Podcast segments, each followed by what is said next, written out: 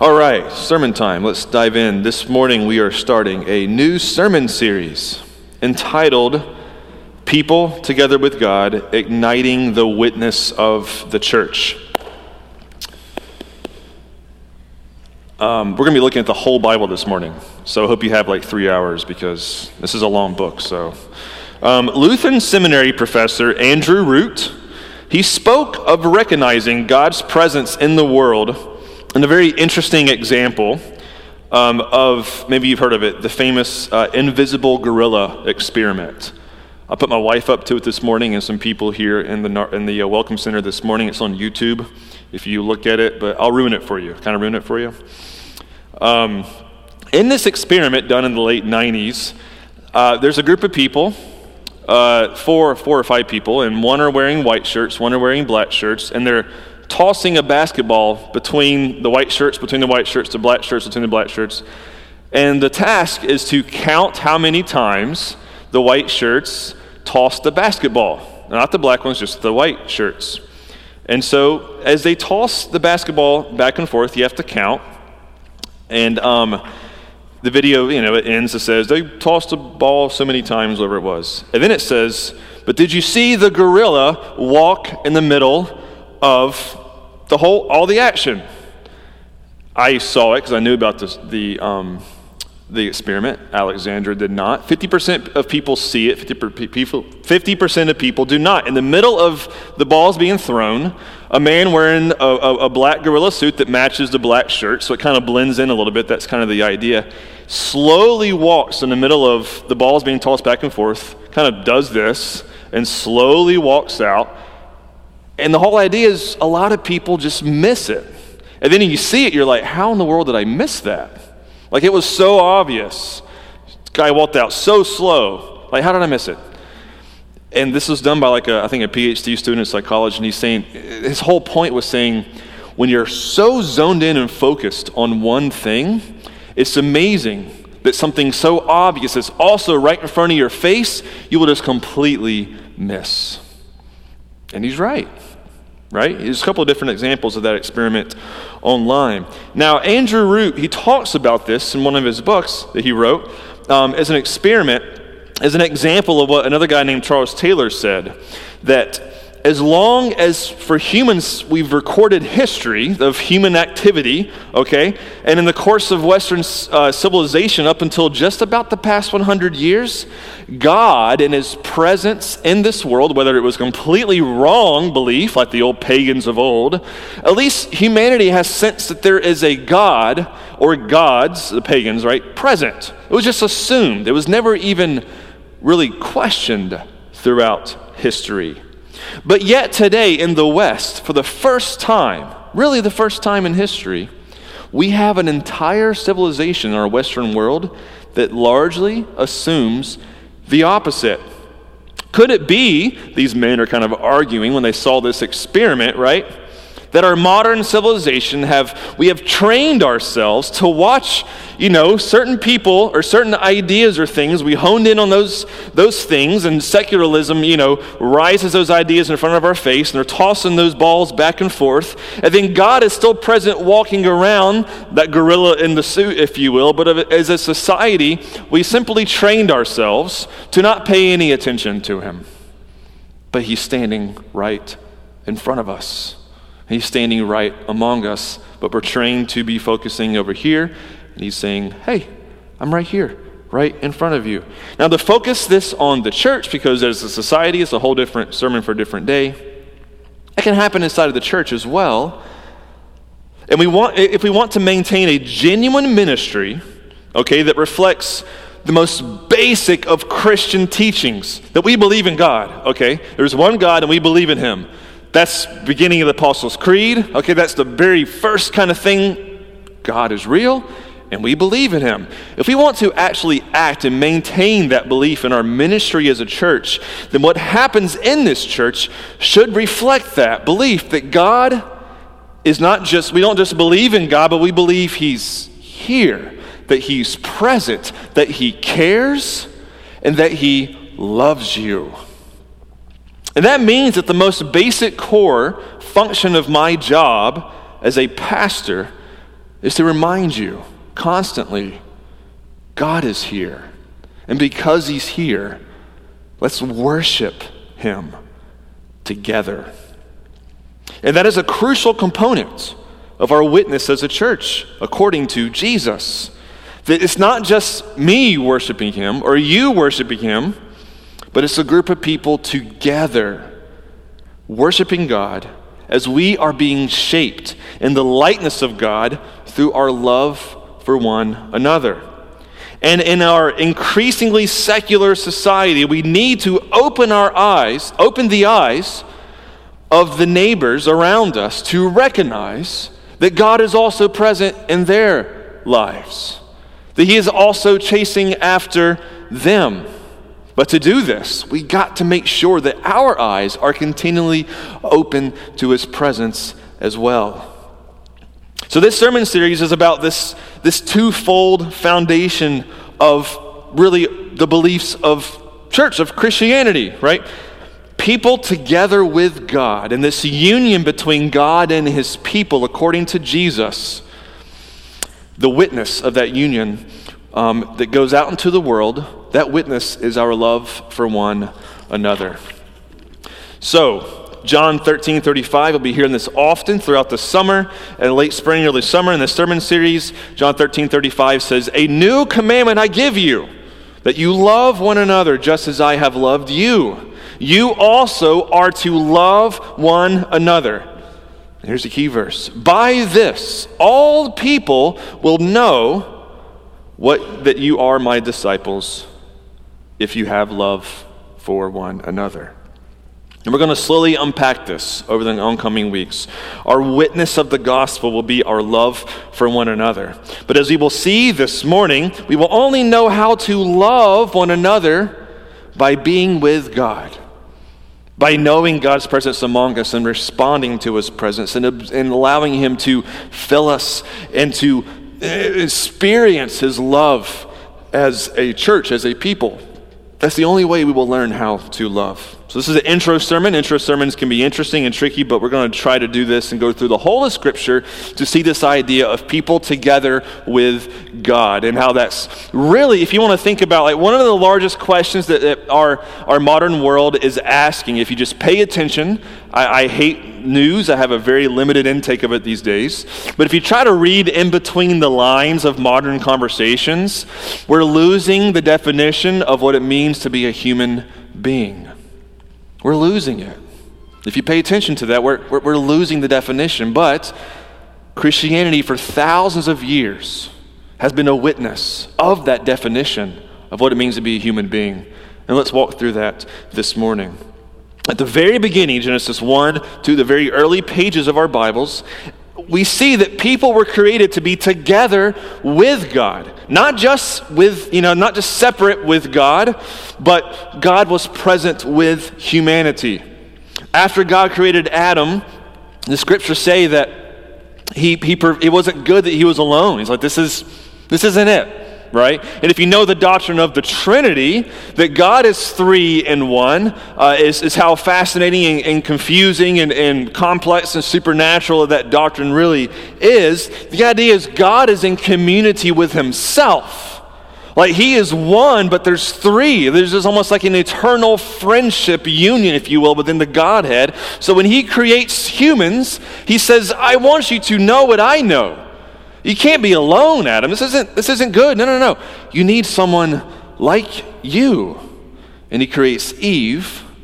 And as the oldest joke in the book goes, he saw her and he says, Whoa, man. Woman, whoa, man. Okay, sorry. Sorry, really bad. I know. Thank you. I don't know who did that. Thank you. Thank you. You're awake. Good. You're awake. I'm glad to hear you're awake.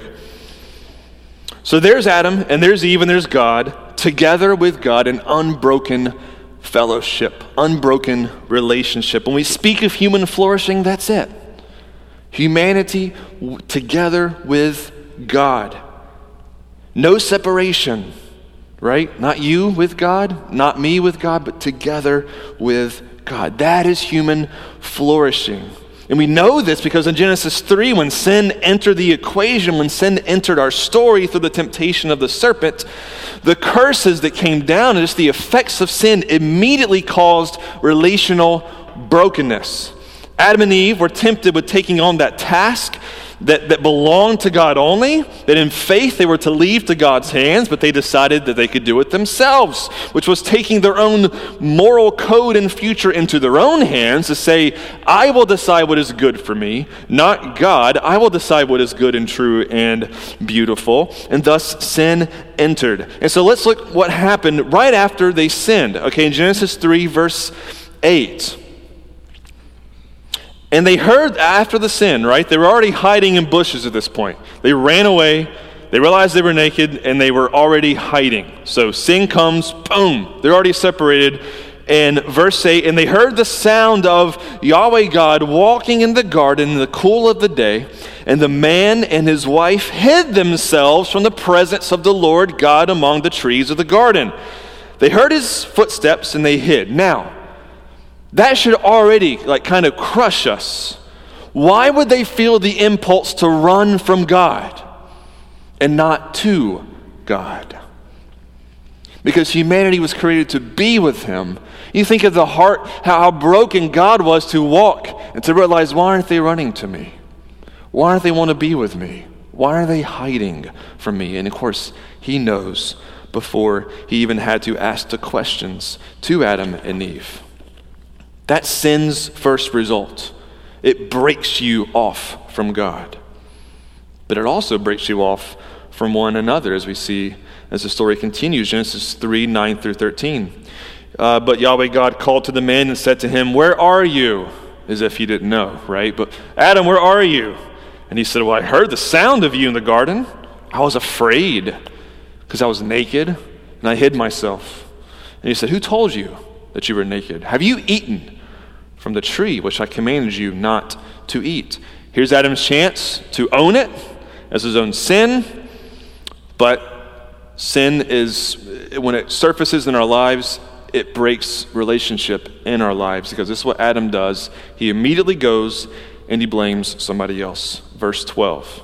He says, Well, the woman that you gave to me, so he's actually not just owning, blaming himself on the woman. He's like, God, you, you gave her to me, so it's kind of your fault, right? It's pretty bold of Adam here, but he's like, It's the woman, you gave her to me, she gave, gave me the fruit, and I ate. He shifts the blame.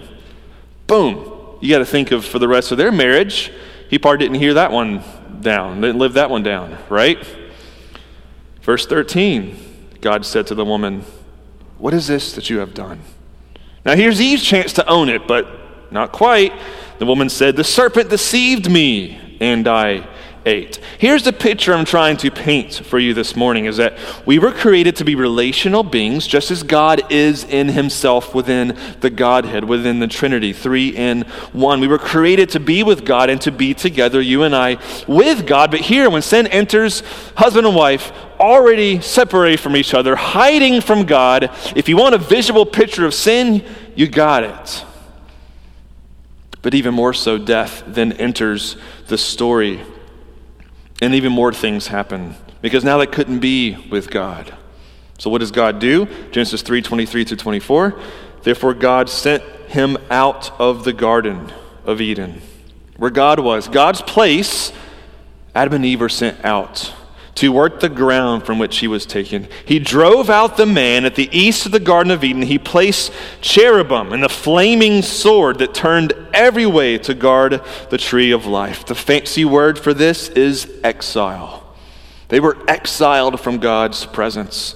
They were sent in exile from him, and now in their own relationship, they're bearing the scars of their sin and just even the exchanges that they just have with one another. They're walking out in relational brokenness and now separated from God.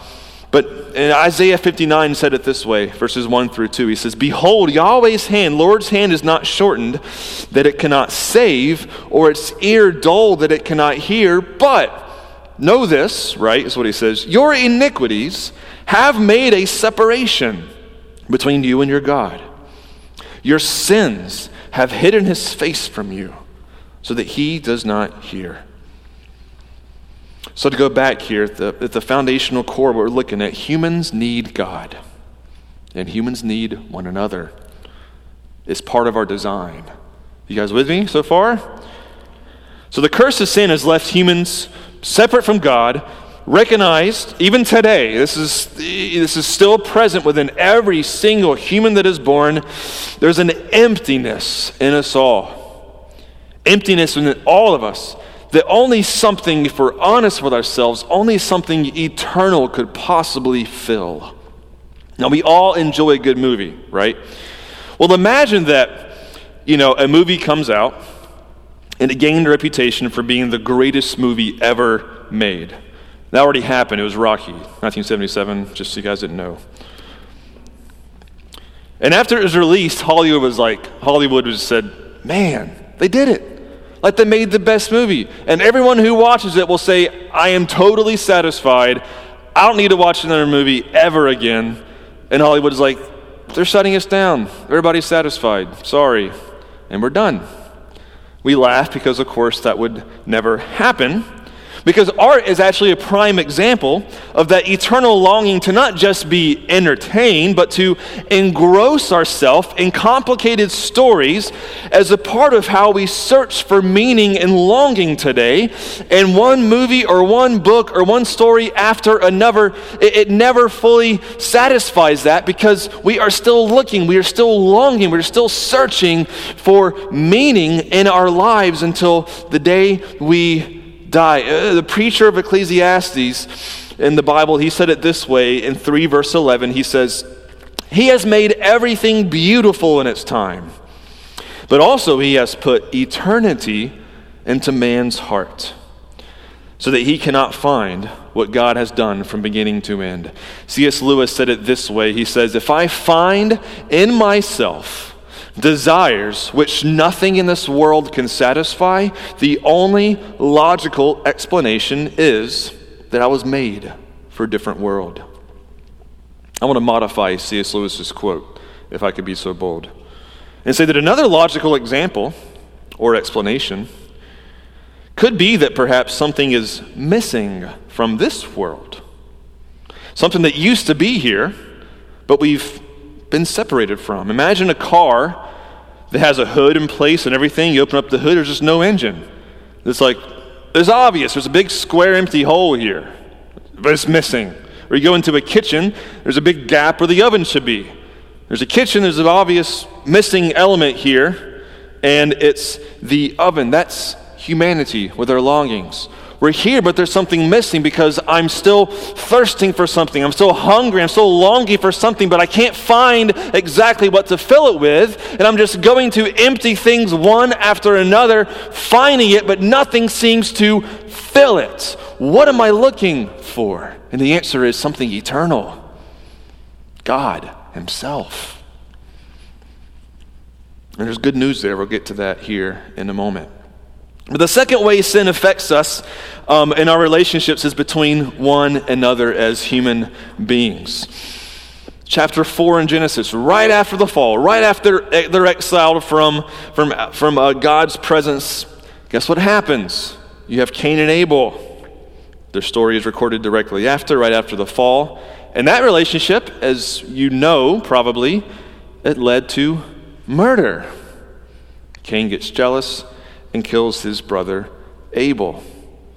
That's sin. That's death as a result from sin. That's murder, jealousy, relational strife. You see that Moses, who wrote Genesis, is trying to show us this, this is sin, guys. It, it breaks people apart.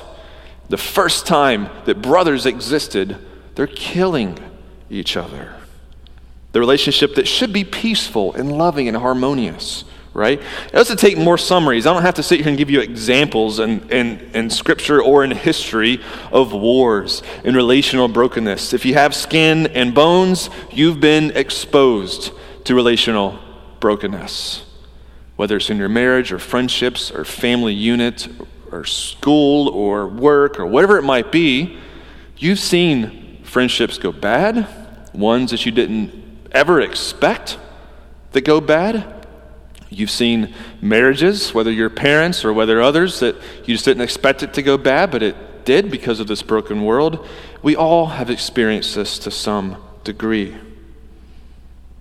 Broken friendships, unfortunately, is simply a part of what it means to be alive in this fallen world. But what did God do? Did He just say, uh, you know, sorry, I'm out of here, go and figure it out? No. But what He did was actually really unexpected. If you're familiar with it, I hope that to present it to you once more is very unexpected. As we continued living in exile from God, God came down to us. Right? I mean, he did this multiple times in the Old Testament in the cloud of, of fire that boomed from the mountaintop of Sinai, that literally shook the mountain and left Israel just in fear of God.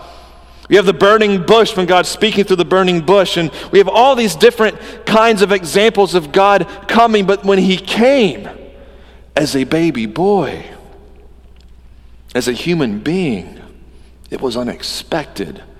Because there's nothing frightening about a baby because we've all seen babies. They're, they're humble, they're needy, they're lowly. And God became man. The fancy word for this is incarnation. God became man, He became God incarnate. And He did so to reconcile us back to Himself. Jesus, as he walked this earth, he was, he was found constantly with people. Over and over again, his ministry was marked by being with people. Little, very little Jesus' ministry did we see take place in a synagogue or in like a religious establishment. He's there, you know, here or there, you know, no doubt. But rather, most of his time was spent out and about with people, teaching crowds, touching lepers and healing them, the power of God manifesting around him. And every time he was with a group of people out there, amazing things occurred. One of my favorite stories is found in Mark chapter 2 when Jesus calls Levi, a tax collector who the community did not like because it was known the tax collectors didn't just collect taxes, but they had permission to collect some more for themselves. Not just a little more, like a lot more. And everybody knew it, and nobody could do anything about it. And Jesus called that guy. Now, you already see the compassion of Jesus to pursue somebody like that. But of all the people for Jesus to pursue, he chooses him. And what happens in Mark 2:15? Before we know it, Jesus is in Levi's house. And it's not just Levi. It says many tax collectors and sinners were reclining with Jesus and his disciples. I'm not quite sure if this is some Bible study. It sounds like they were just hanging out, probably having some laughter, probably just sharing, you know, burdens and just talking. And Jesus was befriending them, for there were many who followed him. In this, Jesus communicated and revealed in his ministry everything about God to his disciples. Jesus shared all of himself with his disciples. I mean, it's, it's hard to, to know how to state that. Like, the God who became man, through his humanity and his deity, he shares all of himself with his disciples, night and day for three years that he spent with them. Now, the original temptation was that Adam and Eve thought that by God keeping the tree of, you know, the knowledge of good and evil for, from humanity, that God was keeping himself from humanity. The temptation was if you really want to be like God, take it from him. Because he's not, he's not going to give you all of himself. If you want to improve your own life, take it from him. Take something that belongs to him. He's not going to give it to you. He's holding himself back, but you can take it. That was a temptation, right? And it proved to be one of failure because they forgot that Adam and Eve forgot they weren't God themselves, but offspring from God. They were created by God and thus they were separated. But now we see Jesus. He's sharing everything with his people, he's sharing all of God with his people.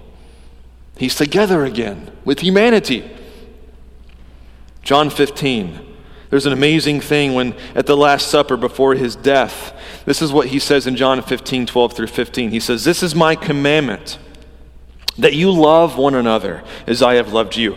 Greater love has no one than this that someone lay down his life for his friends. You are my friends if you do what I command you. No longer do I call you servants, for the servant does not know what his master is doing, but I have called you friends. For all that I have, I have heard from my Father, and I have made known to you.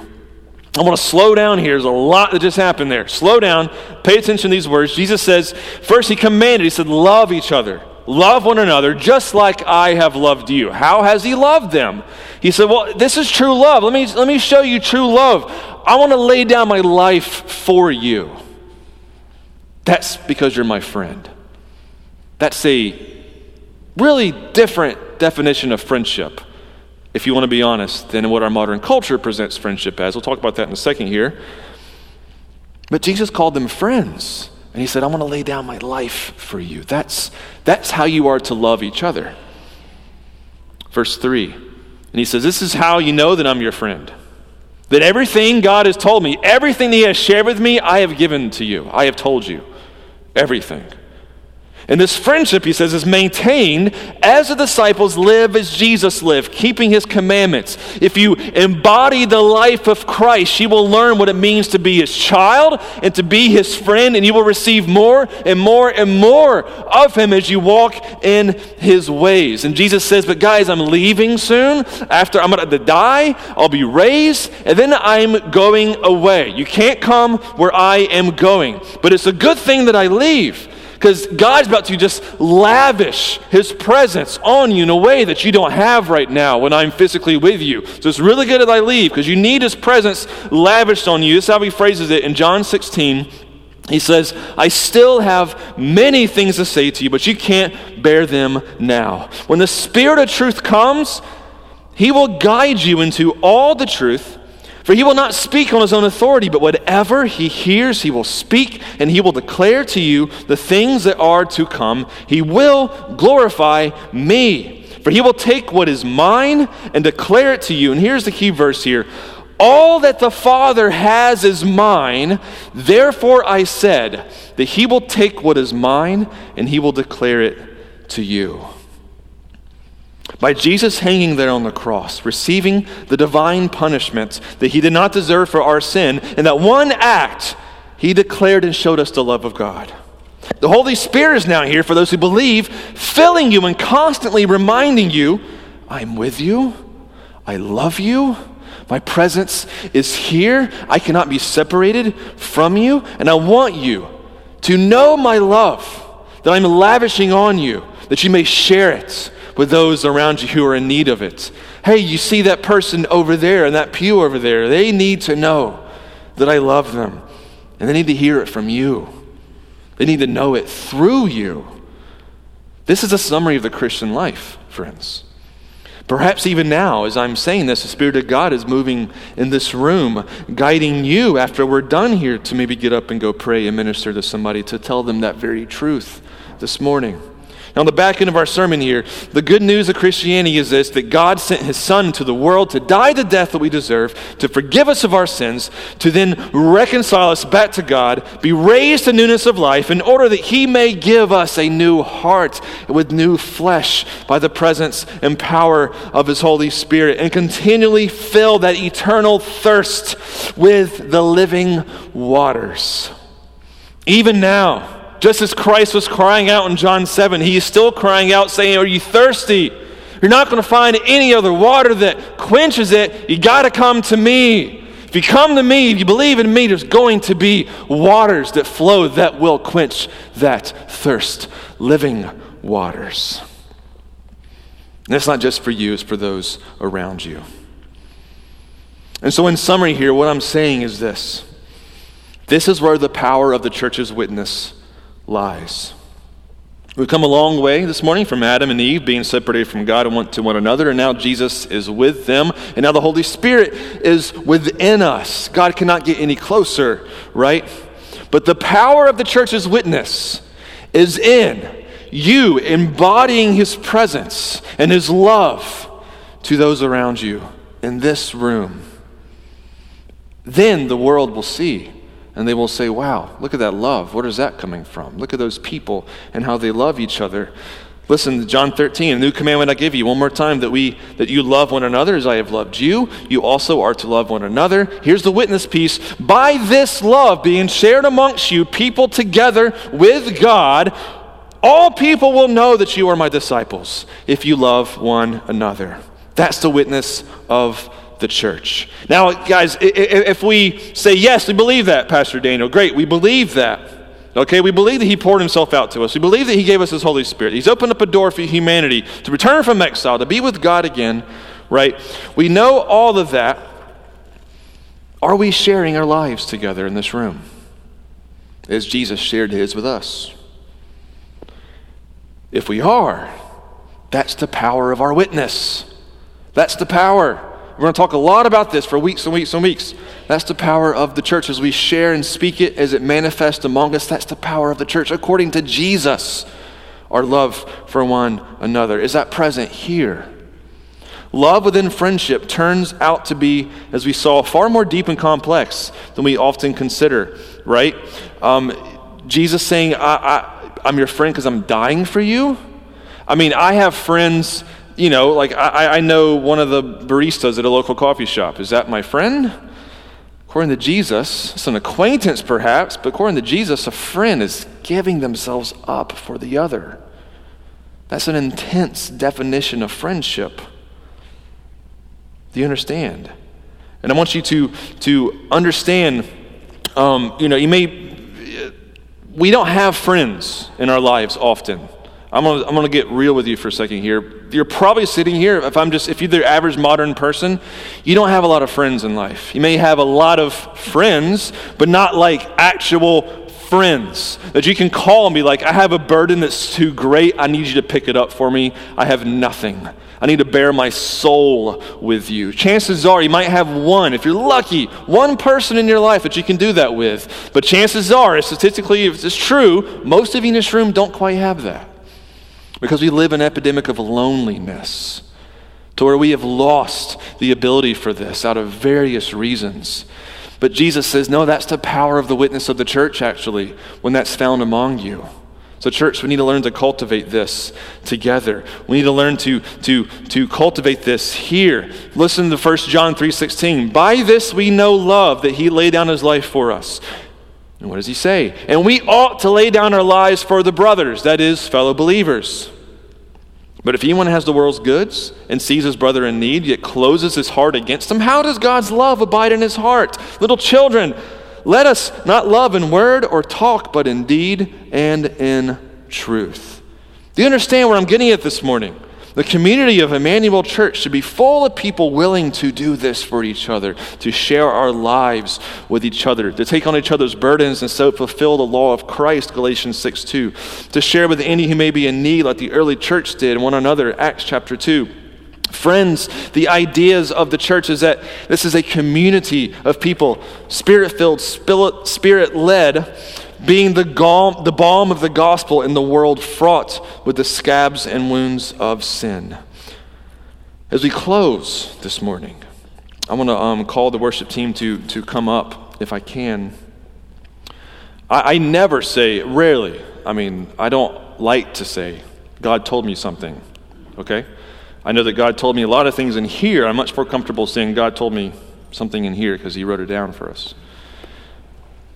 But for months, if you've been on our staff or elder team or, or what have you, um, you've heard me talk about this conversation, our small group too, my small group, because it's, it's been just so heavy on my heart. And when I pray for this church, when I, when I think of the future, and I, and I pray, Lord, what is next for this church? What is next for this congregation? What do you have here? It's continually looking back to this very conversation. I do feel like I have a word from the Lord this morning for this church. Like that gorilla walking in that video, if you want to watch that, that is invisible if you're not paying attention. Friends, God is in this room. Like He's here, He's present right now. We're still very early in this new chapter here at the church.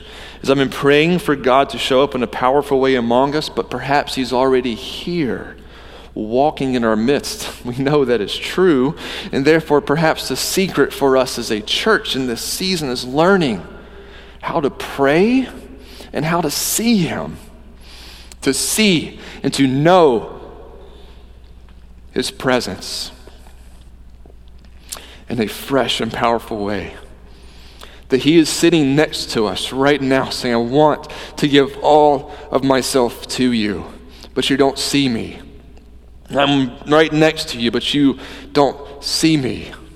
I'm with you now, and I'm walking in your midst, in your home, in your family. I'm in your house. I'm walking in your midst, and yet you don't see me. And if we take these words of Jesus seriously, that one of the most important aspects of our witness as a church is found in our love for one another. Uh, it, it, when we open our eyes to see the fullness of his, of his glory, it's going to bleed out into this congregation of people. And as that happens, the flames of the gospel will be ignited into this church. And as we do so, it's going to go outside of this church. And maybe even one of you will experience a filling of the Spirit that you have not experienced in some time. Are you open to this, church? Are you open to this question, church?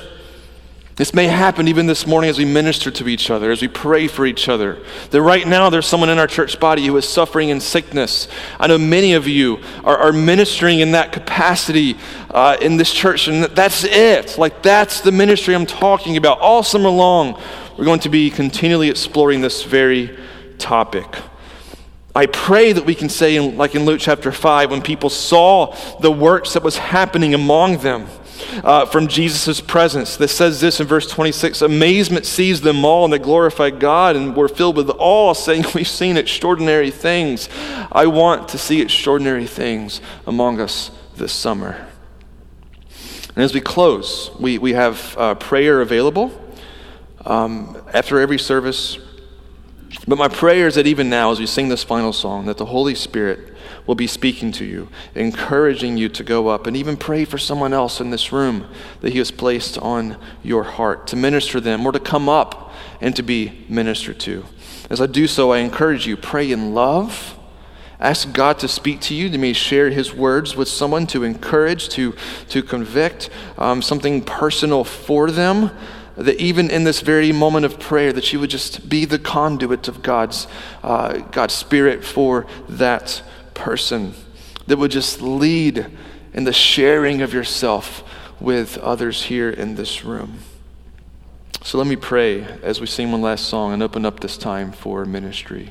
Jesus we love you. I pray that my fumbling about and my lengthy sermon this morning lord that something i said was, was of you and Lord, I can only ask that you would work mightily in this congregation in this next chapter. Lord, I want to be, I want to feel like what it, what it would feel to, to be standing in front of you, Lord. And I know you're here. So, Lord, make us aware of your presence. I don't, walk, I don't want you walking around invisible in this church, Lord. Open our eyes to see you. Lord, may our focus be off of whatever things that may be just totally distracting for us. And just may we see you walking in our midst, acting and moving and healing and restoring and loving.